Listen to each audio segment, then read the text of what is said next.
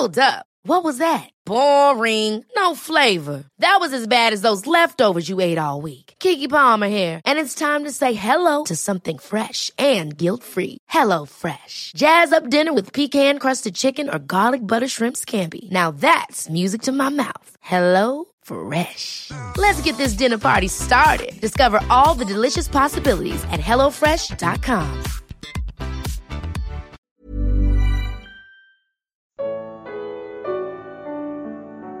Porque as coisas ainda irão piorar muito para os judeus e o mundo. Segunda parte. Evangelho de Marcos, capítulo 13. Comentário de Emaro Persona. o versículo 14, ele, ele dá, dá a partida, então, na segunda metade desses sete anos, que é quando a abominação do assolamento que foi previr, predito, eu creio que ele está falando do profeta Daniel aqui, está onde não deve estar.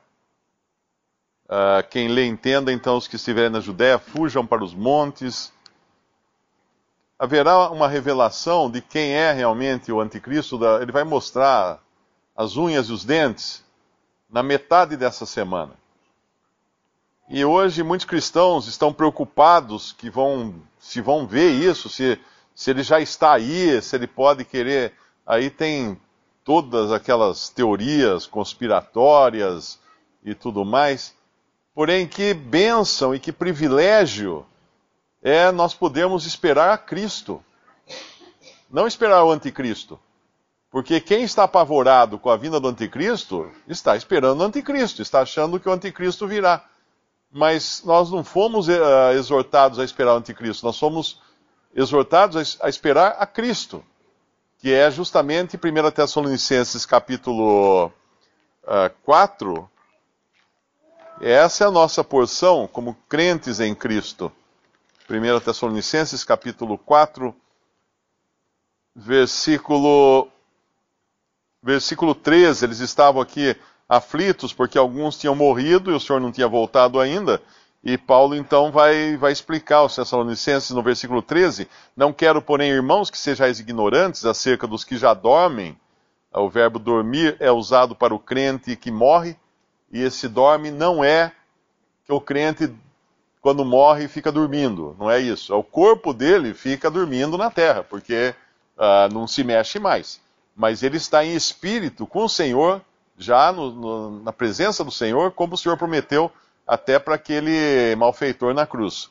Então, não quer que sejais ignorantes acerca dos que já dormem, para que não vos entristeçais como os demais que não têm esperança. Porque se cremos que Jesus morreu e ressuscitou, assim também aos que em Jesus dormem, Deus os tornará a trazer com ele.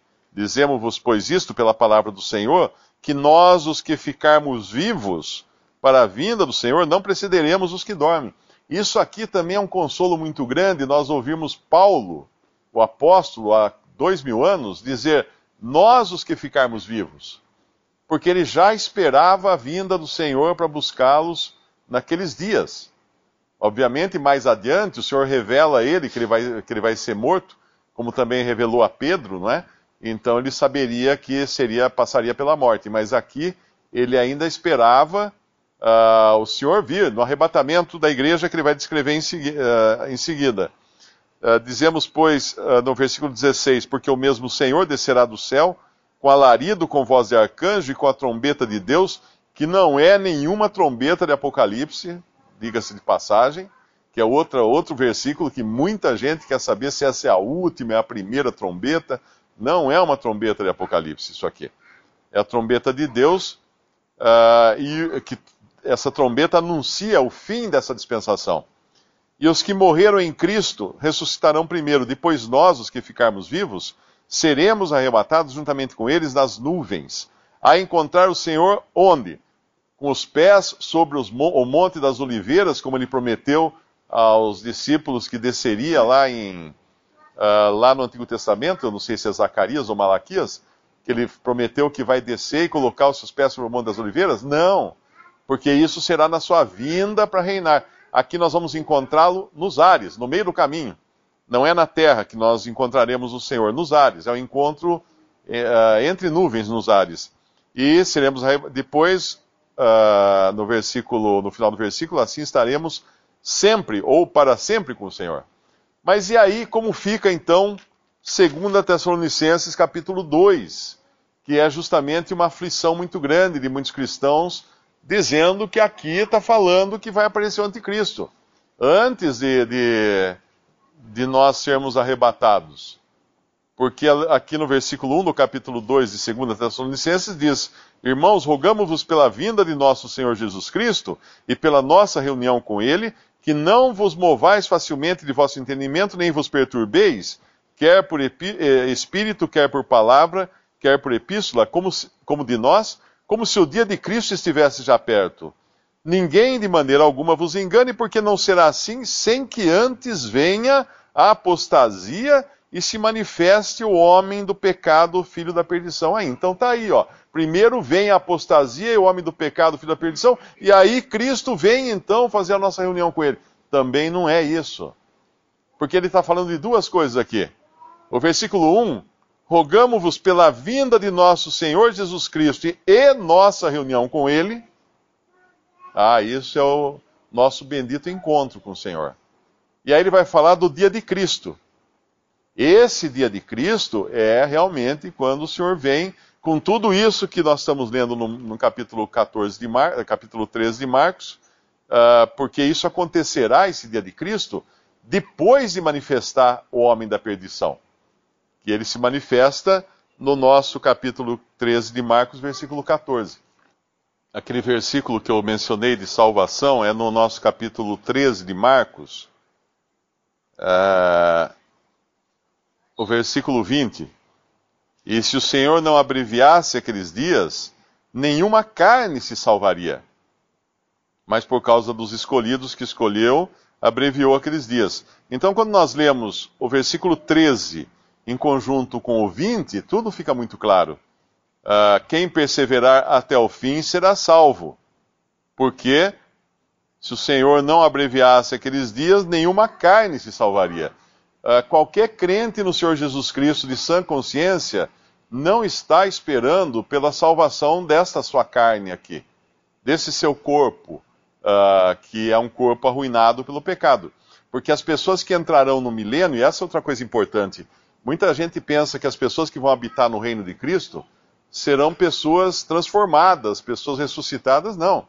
O reino de mil anos na terra as pessoas vão entrar como, como, como que diz, com a roupa do corpo. Elas estarão num momento ali na terra, com aquele sofrimento todo, aqueles juízos todos. Aqueles que perseveraram até o fim estarão vivos, não terão morrido. Muitos terão sido martirizados e estarão as suas, as, as suas almas no céu, rogando por vingança até a Deus. Nós estamos lendo isso em Apocalipse.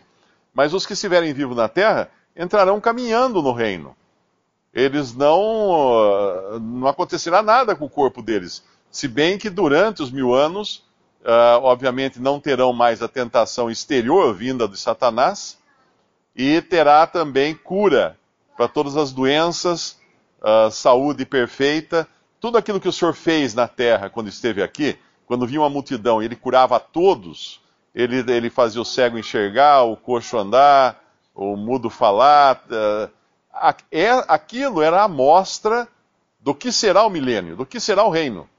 Quando as coisas serão perfeitas, tudo vai ser uma vida maravilhosa aqui na terra, porém, sabendo que a cada juízo haverá manhã, como, a, perdão, a cada manhã haverá juízo, como fala no Salmo, eu não me lembro o Salmo agora qual é, mas a cada manhã haverá juízo. Então, uma pessoa que pecar, ela será morta. Não vai, é, é um reino de justiça. Hoje muita gente fala assim: ah, nós queremos justiça, queremos justiça, mas a pessoa não sabe o que é viver numa terra com um reino de justiça. Porque se pecar, morre. Isso é justiça. Seria uma justiça sem meio termo, sem jeitinho, sem corrupção, seria justiça mesmo. E vai ser assim no milênio. E obviamente vai ser, não, não vai ser uma, uma, um tempo de opressão, né?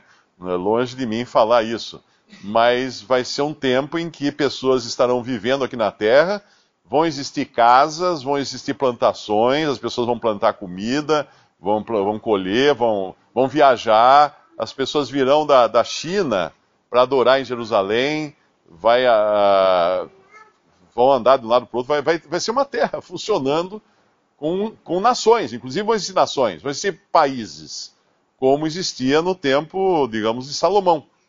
Só que vai ser um reino de justiça, não será um rei uh, como Salomão falho, mas será Cristo reinando sobre a terra.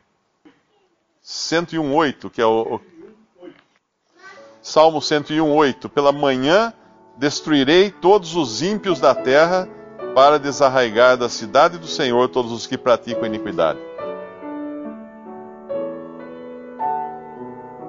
Visite respondi.com.br. Visite também 3minutos.net.